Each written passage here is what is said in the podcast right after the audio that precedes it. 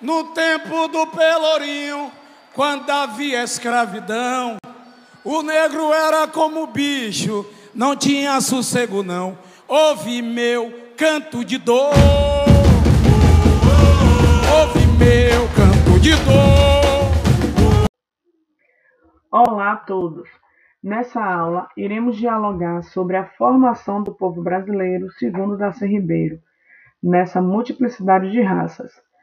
Falar também sobre o processo de globalização, direitos do indivíduo, trazendo as mais profundas transformações das nossas identidades, levando nossas reflexões, como as nossas atitudes, quem somos, para onde iremos e o que queremos como futuros profissionais de educação física. Esses processos identitários vêm ganhando cada vez mais sentido do que o termo da nossa própria identidade.